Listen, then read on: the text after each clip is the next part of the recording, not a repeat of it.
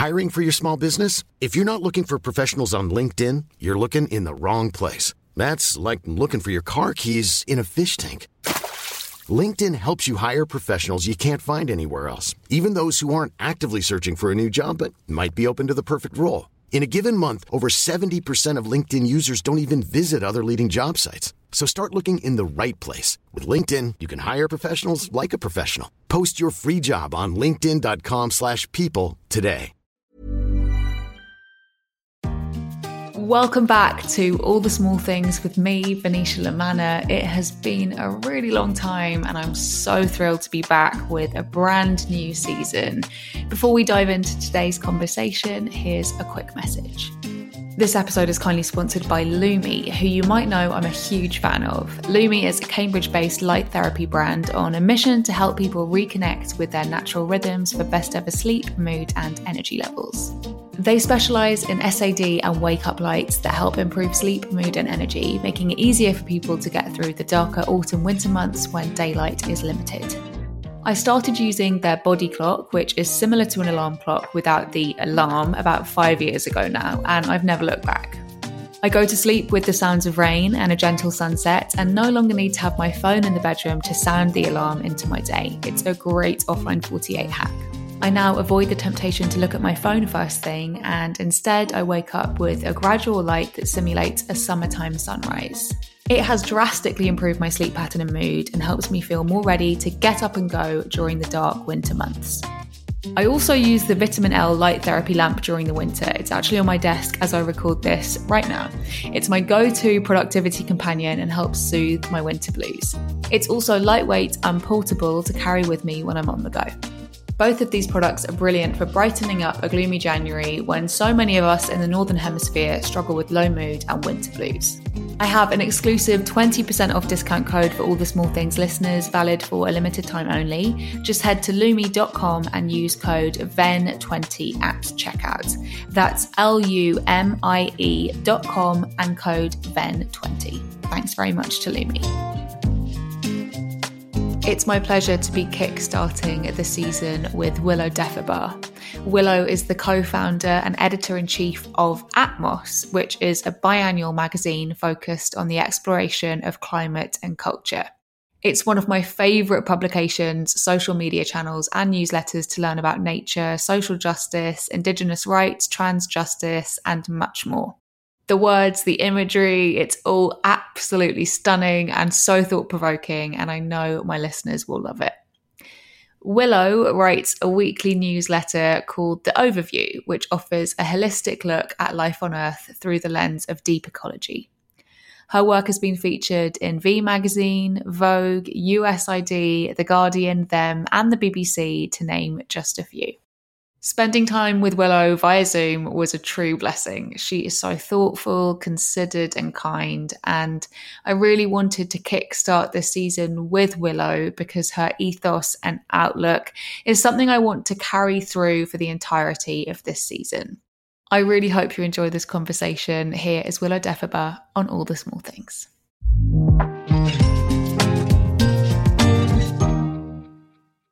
Willow, I am so thrilled to have you on All the Small Things today. And I would love to start as we always do.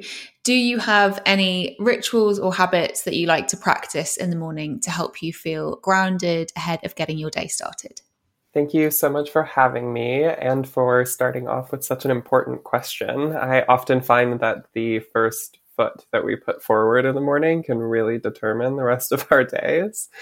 And for me, one of my absolute favorite practices is sitting for tea in the morning. So I have a little tea set up in my room and it kind of looks like pouring cup after cup and sitting in meditation. And the reason why it speaks to me so much right now is it's a reminder that even though I live in Brooklyn, even though I live in a big city, it's still possible always to connect with nature. And I sit and I reflect on the leaves of the tea, the water it comes in, the heat of the water, you know, the smell of incense, the breeze coming through my window. And it just reminds me that that connection is always possible and it's always present. I think it also speaks to me in this moment because I was never really that good at just like emptying my mind. But I think just focusing on something, the sensations and the experience of it just feels so grounding to me. That sounds very mindful and very calming. Are you a, a herbal tea drinker or do you prefer a caffeine hit in the morning? it's usually when I'm sitting for tea, it's like a red tea or a black tea. So there is some caffeine in it, but it doesn't push me over the edge. I cannot have coffee. I'm not a coffee girl. So you are not in the classic New Yorker in that in that regard. No, I know I always feel terrible admitting it, but I think New York has enough anxiety as, as, it is. And when I add like coffee to the mix, I'm just like, no, I can't do it. Too much. It's too much. Um, so you grew up in Michigan and went to university there. How did your time growing up in Michigan shape you as a person? I think this would be really good for our listeners to hear as they get more of a sense of who you are.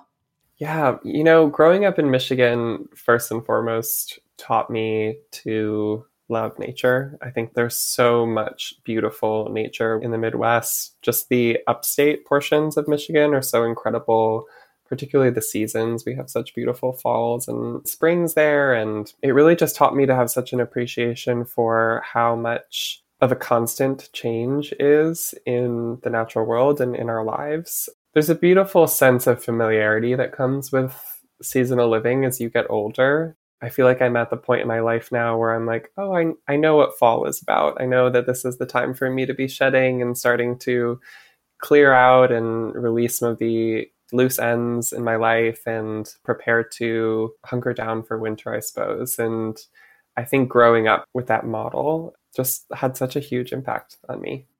I am someone who really struggles going into winter. All I can see is like cold and dark ahead of me. Do you have any tips for us listeners who really thrive in the hotter, warmer months?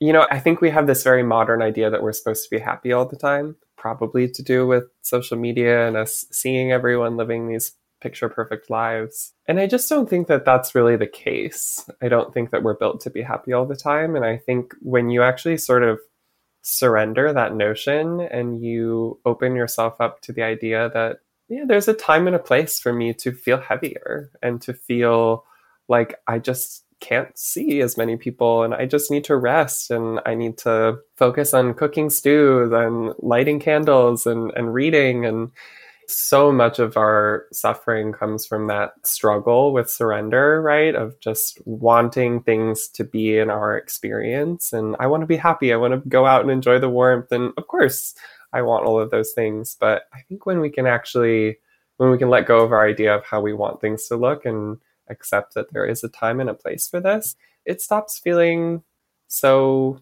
daunting, I think. At least that's been my experience of it. So I'd love to hear what drew you to making a career out of writing initially and how you went about following that passion and perhaps, you know, how long writing has been with you as a person. When I was like 12 years old, I wrote on a post-it note that I was going to grow up and become a writer, and I put it in a box. And I was home last year and I found that post it note.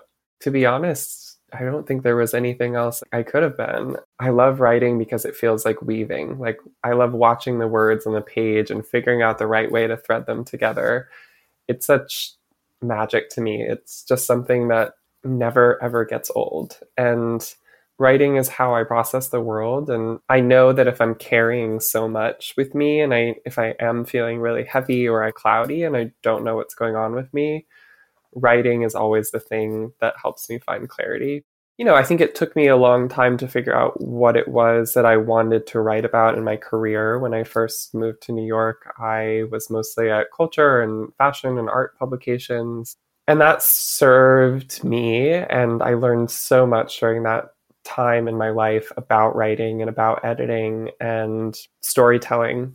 And then I think when the opportunity for Atmos came along, the climate and culture publication that I co founded, it just felt like suddenly I could take all of these tools and apply it to what had always been my lifelong love, which was nature, and specifically looking at what we can learn about ourselves through nature and what we can learn about nature through ourselves and those connections and illuminating those connections are really what lights me up so much in terms of in terms of writing.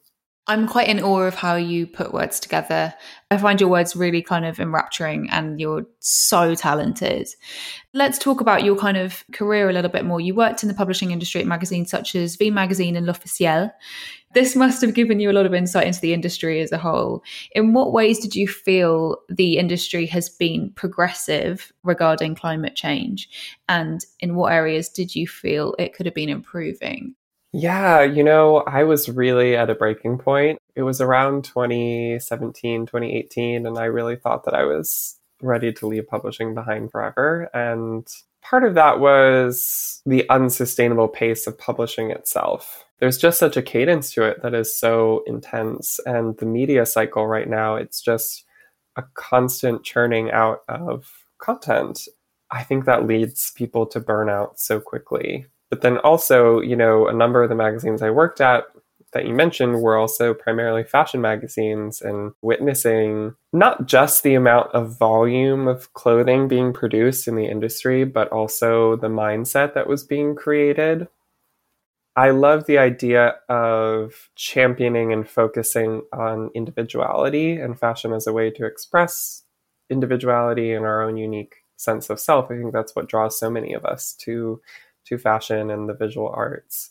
But it's tough because it also creates this mindset of what's cool. Like so many things can be traced back to this very simple, like high school kind of mindset, right? Of just like, oh, this is cool, and therefore I need to be like this, or I want to have things that will make me like this. I mean, that's really what drives, especially the trend side of the fashion industry. And it's a bottomless pit.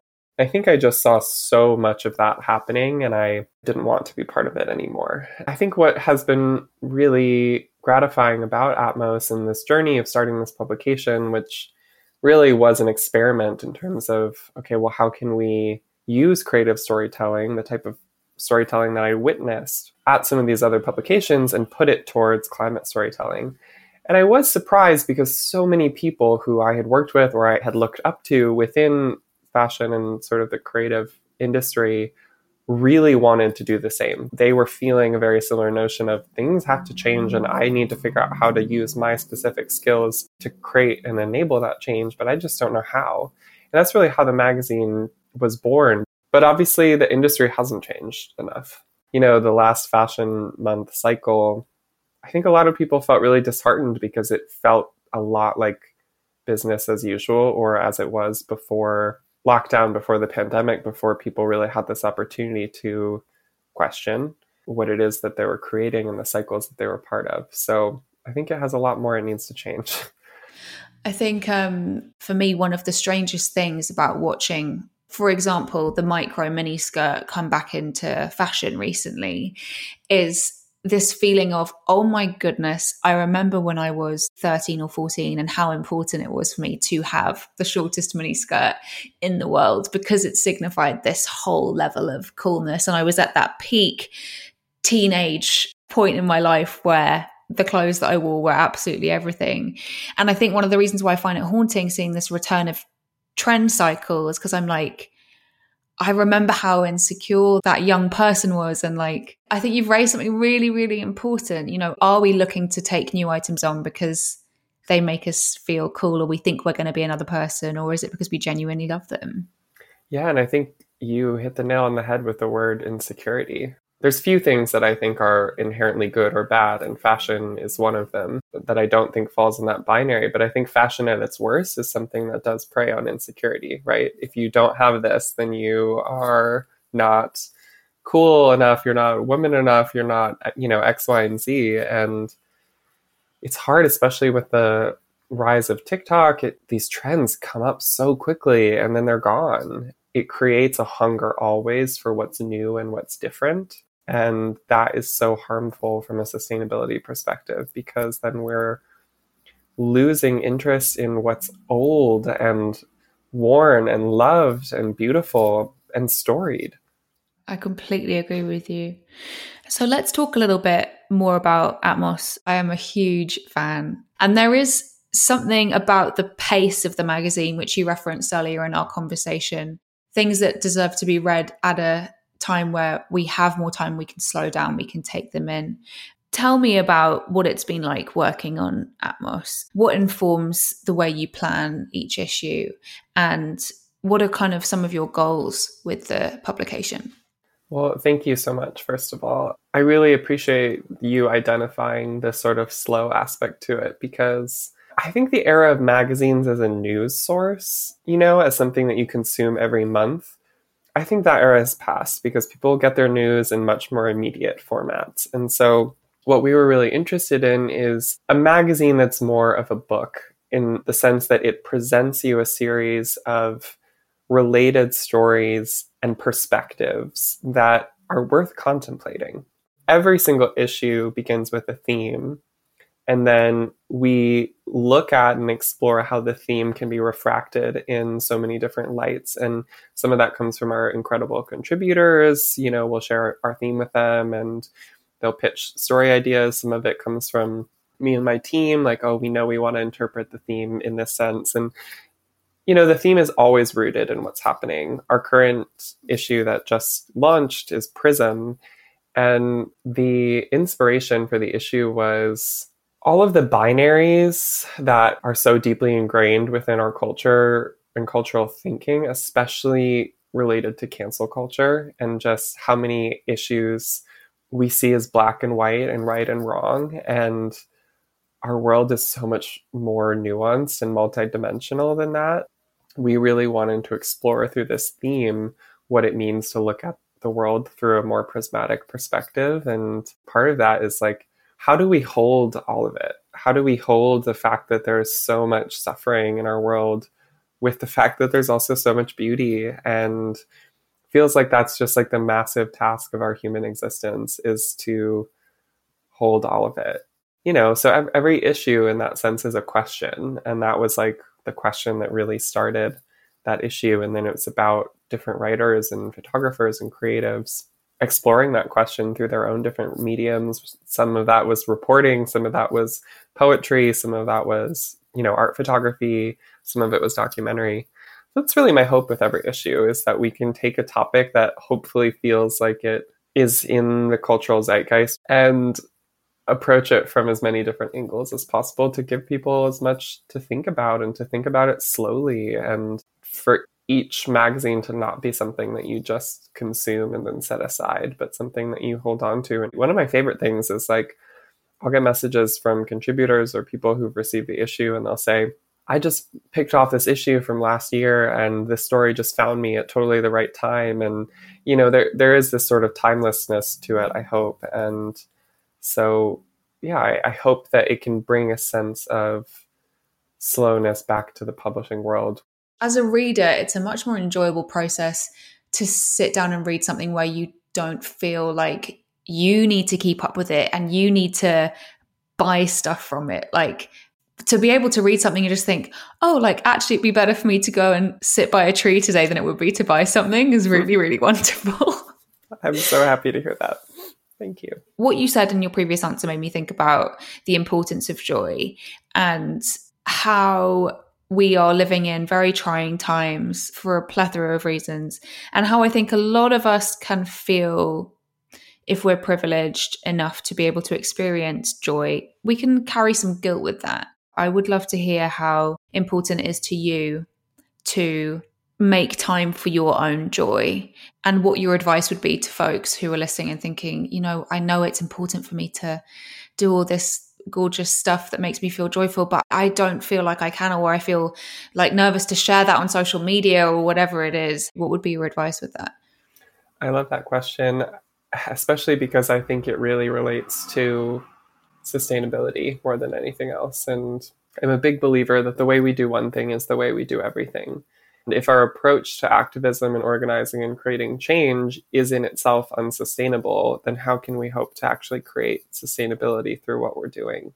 Joy is what sustains us as human beings. Because otherwise, what are we fighting for? What are we trying to create if not a world where there is joy? And I think for me, I had a big light bulb moment around this probably last year where it just dawned on me that there's never going to be a moment where we can just like take our gloves off and say we've done it. We've created all the change that we need to make. We've saved the planet. That moment's not going to come. And you can look at that as despairing or you can look at it as liberating because when you understand something is a marathon or a relay race instead of a sprint, I can't believe I'm making a sports analogy. Um, you know, it just changes how you approach it. And for me, I'm like, okay, if I'm going to be doing this work for the rest of my life, then how am I also going to create a life that is sustainable and joyful? That has helped me so much in terms of carving boundaries for myself because I'm like, you know what? In order to keep doing this, I'm going to have to also do this. And I think what you pointed to, the feeling of like guilt, I think shame is the most insidious thing. Every single person on this planet deserves to experience joy, and no one should feel ashamed for it. And I think the people who do feel ashamed for feeling joy are often the ones who should be feeling it the least, right? They're the ones who like are devoting so much of their time and efforts towards creating change. And so create that space for yourself because you're only going to hurt the movement in the long run if you deprive yourself of it. Then you're just depriving yourself of longevity. I love that answer so much.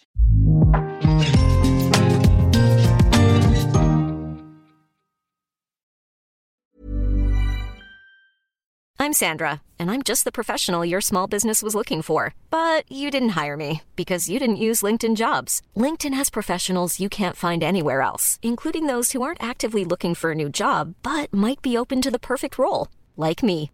In a given month, over 70% of LinkedIn users don't visit other leading job sites. So if you're not looking on LinkedIn, you'll miss out on great candidates like Sandra. Start hiring professionals like a professional. Post your free job on linkedin.com/people today. Mother's Day is around the corner. Find the perfect gift for the mom in your life with a stunning piece of jewelry from Blue Nile. From timeless pearls to dazzling gemstones, Blue Nile has something she'll adore. Need it fast? Most items can ship overnight. Plus, enjoy guaranteed free shipping and returns. Don't miss our special Mother's Day deals. Save big on the season's most beautiful trends. For a limited time, get up to 50% off by going to Bluenile.com. That's Bluenile.com.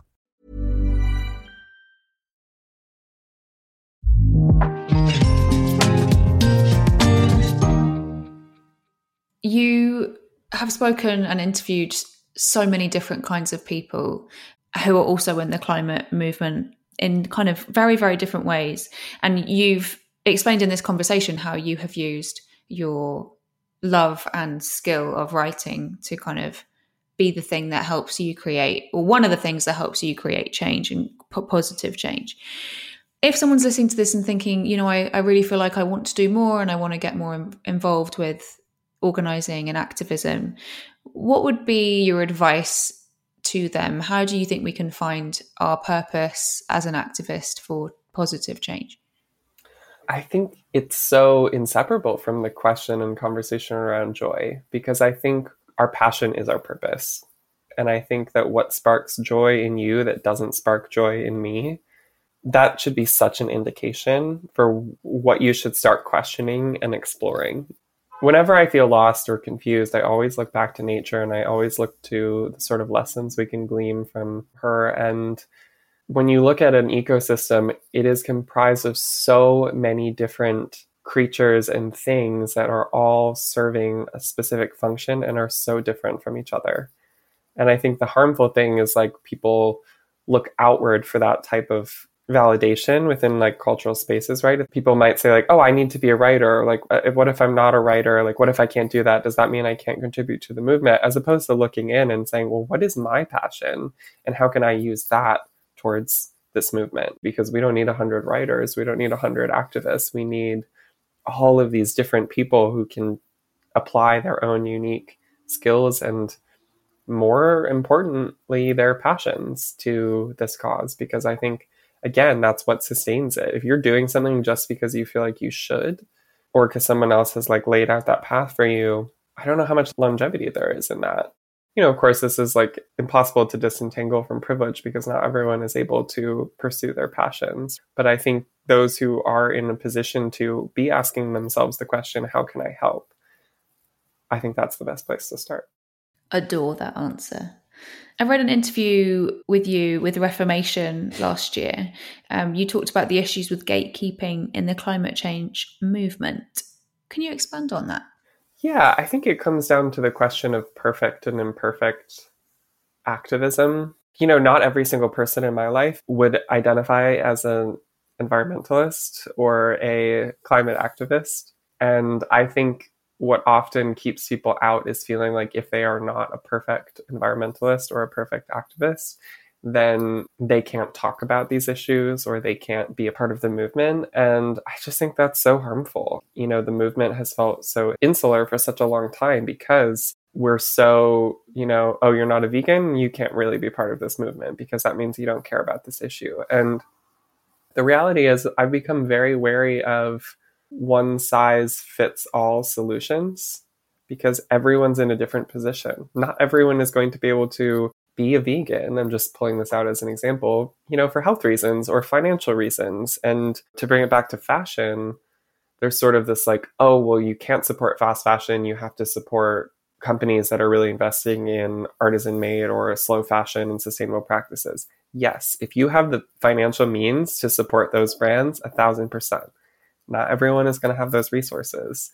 And that's where there's other opportunities, there's secondhand, et cetera. And I think the less we can say, this is what you have to do, and the more we can say, like, here is a list of potential options that could work for you, the more the movement starts to feel inclusive. And it comes back to shame in a lot of ways. I think, like, the approach of a lot of activism before the last few years has been to shame people into action. And there are so many psychological studies that show that shame actually has the averse effect. It paralyzes people, it forces them into inaction because when we're in a place of shame, we shut down and we feel like we can't grow. The psychologist Brene Brown has like pretty much dedicated her whole life to this research. And when you can free people from that sort of prison of shame, that's where actual growth and change can happen. I think, I don't know about you, I think things have changed over the past couple of years since we've started talking more about systems of oppression and how, you know, the stat that everyone always pulls out 71% of greenhouse gases are from the top 100 most polluting companies. I think that rhetoric has really helped shift the dial, which I love to see. If you have the privilege to engage in you know ethical consumption please be my guest. That's wonderful. I love this for you. I actually there are so many other important ways you can show up and they look like all of these different things. And then suddenly you have space for everyone to engage in a small way in a big way. And some of those ways are actually moving us further away from capitalist consumption coming to the slow fashion movement isn't just about supporting an ethical brand or a luxury so-called sustainable brand. It's about learning about garment maker rights spreading that information as widely as possible um, signing a petition protesting watching a documentary with your friend hosting a swap shop. Like there are just so many other ways to get involved. Do you feel like you've seen the the dial shift and you've seen things become less about being a perfect environmentalist and more about like right let's get everyone on board I think so. I think the movement has just grown so much in recent years, and I do think that that's a really big part of it. And I think if there's anything that the last few years have brought to the forefront, it's how intersectional all of these different crises are. And so when you really embrace intersectionality, you almost have to become a part of more than just the maybe original cause that sort of brought you into activist work. You know, if you're extremely passionate about Black Lives Matter and racial justice, you, and then you start to understand how environmental racism is so connected to the climate crisis, that brings in the climate element into your activism. And, you know, what I love so much about the work that you do is that you do have that 360 approach, right? Where it's not just looking at the textiles or the fashion policies, but also looking at labor rights. And, you know, you can't disentangle any of these things and that's what it means to have more of a holistic perspective. And I think for better or for worse, and mostly I say for better, I think that holistic worldview has really shaped how we go about organizing. I said for better or for worse because I think that really relates back to what we were talking about of like how it can feel hard sometimes to hold, right? Because to like understand how connected all of these crises are is to be tapped into all of these different crises. And sometimes it's like, it feels so overwhelming. But then when you also remember they're kind of all the same, it maybe starts to feel a little bit less. I have definitely found those feelings of overwhelm, but like you say, it's the same fight, and that is really, really freeing. I'm really happy you brought up intersectionality because that is something that I wanted to speak with you about. It's so key to understanding the planet's future better and, of course, the past as well. Can you tell me a little bit about how being trans influences your approach? I particularly loved a phrase that you used in an interview with Youth to the People, where you talked about the importance of transcending duality and transcending binary thinking. Yeah, I think that also relates back to the sort of conversation around, well, what can I do? You know, there's this whole binary that exists between individualism and collectivism. And, you know, that 71% statistic, right? I love when that comes up because, yeah, that changed the narrative and it's so important. And also, it's where we have to be wary of binary thinking because, like, at the same time, also, we do have individual impacts. And, like, you know, the very specific plastic cup that I accidentally buy could end up harming a very specific creature. So I think always holding both sides and sort of transcending dualistic thinking is really important. And going back to the individual versus collective piece, there's a huge difference between individuality and individualism. Individualism is only focusing on the self, right? It's like very myopic thinking. And that's really the problem of capitalism. But that's different from individuality. Being an individual, being a unique creature on this planet, there's nothing inherently bad about that. Individuality says, well, what can I learn about or offer from my unique self and my unique gifts towards this collective cause? And that's where we start to break down the binary of individuality versus collectivism. But all of that is to say, I don't know how to approach my environmental work without also thinking about it through the lens of my identity as a trans woman because being trans has taught me so much about transformation. And what is activist work if not the work of transforming our world?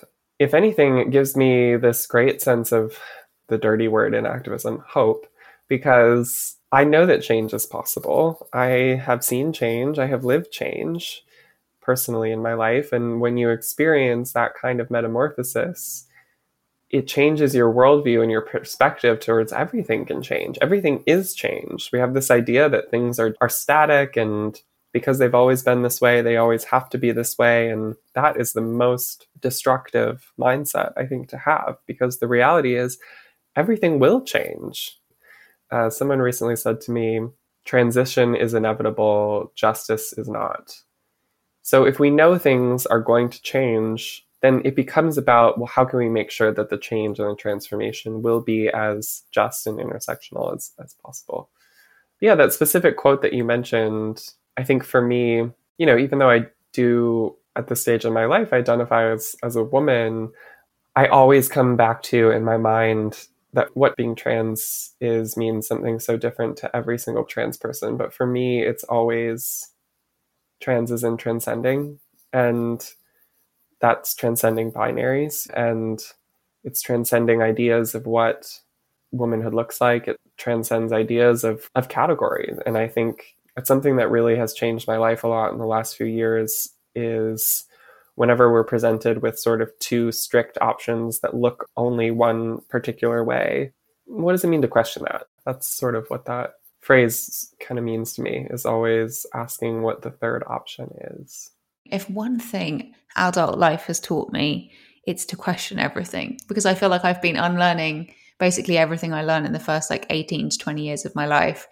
And I love that. It kind of links back to your issue, the prism issue. It's like, let's not be so binary in our thinking. Let's think about all of that gray area, which is just so important.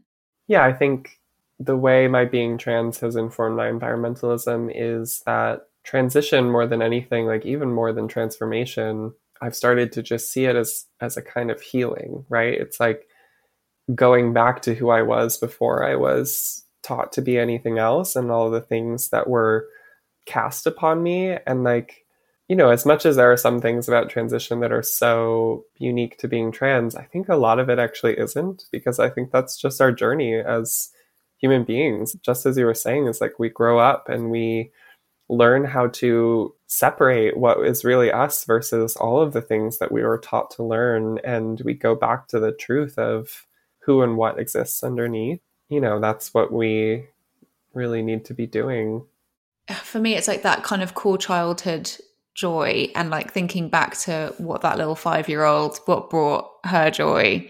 Now especially as i think i'm kind of living a slower pace of life these days all the stuff that i adore now like going outside obsessing over in my case cows because i live near cows five year old me would have been all over that. So it's a really interesting practice i think like coming back to like this yeah childhood sense of joy and like how we kind of just add layers of social conditioning on top of that spirituality is an important part of your existence. Can you tell me how this affects your day to day? You know, I honestly haven't really talked about this a lot because I'm still working out a lot of my feelings about it. But, you know, in sort of the in between fashion publishing and Atmos time, I spent a lot of time in the wellness world. And I really felt like it unlocked so many things for me. Like just seeing the world, like, oh, I've always been the spiritual person. Now I have the language to talk about it and I can talk about it with other people. And it was really freeing in a lot of senses. But I think that what I've come to understand now is that for me at this point in my life, spirituality isn't a thing that I chase or a group of people to be a part of or a practice or a discipline or like a state. It's just the world. And I think we're seeing, especially with Indigenous wisdom, becoming thankfully more and more centralized in climate conversations and environmental conversations. We're starting to see a breakdown of the Western binary of science and spirituality. To me, I learn about an ecosystem or a creature or a natural process. And I'm just like, that is so incredible. Like, that is so spiritual. Science is so spiritual to me. And we have all these words that are so taboo, you know, like magic. Magic is just like a word for energy, right? And then we have like science, which just studies how energy moves through our world. But for some reason, we can't call that magic. I think I'm just always interested in questioning that.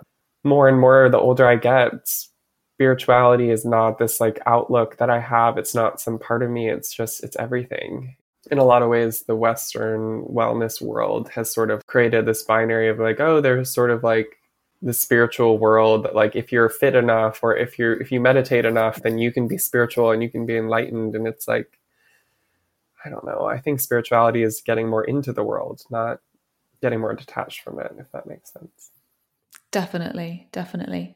Um, before we go to our quick fire round, I have quite a big question for you how does the future of our planet look to you? If you could imagine it, if you could reimagine it, how would you like to see things change and how do you hope th- to see things change over the next years, decades? Or do you not look that far ahead? Are you kind of very focused on the present? You know, I, I will say that I, I do try to stay as present as I can because I think the future can be quite scary to think about. Ultimately, our notions or our ideas of the future are not real. They're anxieties and their projections. And I think that the science is telling us what the future will look like if we don't act now. But I think staying focused here in this present moment and what we can do now is the best sort of coping mechanism I have found because I think when we get lost in the anxiety of the future, we become much more ineffective in the present. I have a lot of curiosity about the future. And, you know, is there some magical just version of capitalism that we will be able to find? Or is that entire system going to need to be rerouted? I don't know. But I think staying curious is the most important thing and not necessarily being fixated on this is the one path or one solution. I think we have to just have a mindset of curiosity and be open. I love that answer so much. Honestly, couldn't love it more. I would love to do a quick fire round with you. I'm very conscious that these are either or questions and you are never either or. So I apologies in advance, but this is something that I do on every episode. So here we go. Quick fire with Willow. Wake up early or have a lie in? Wake up early. Black tea or red tea? Red tea. In the trees or by the sea? In the trees, for sure. TikTok or Instagram? Instagram. Fiction or non fiction? Fiction. Podcasts or TV series? Don't hate me, but TV series. Sunrise or sunset? Sunset. And finally, routine or spontaneity? Routine, but room for both. Finally, the question I ask all my guests what is one thing you hope your future self will have achieved? Surrender. To bring this conversation full circle. I think I'm always trying to learn how to hold things a little bit less tightly. And I don't know if there's ever going to be one moment where I can say I've figured out how to do that, but it is something that I hope I continue to work toward all my life. That is so beautiful. Willow, I'm so grateful. I've enjoyed this conversation so much. Thank you so much for your time. You too. I could have talked for another hour. Thank you so much for listening to this episode. If you enjoyed it, please do share it. You can either send the link directly to a friend, put it on your Instagram stories, tagging me at Venetia La Manna, and even better would be to leave a five star review on iTunes. All of these things really help get the word of the show out there. Right, I will be back same time, same place next week. In the meantime, I hope you have the best possible day. See you soon.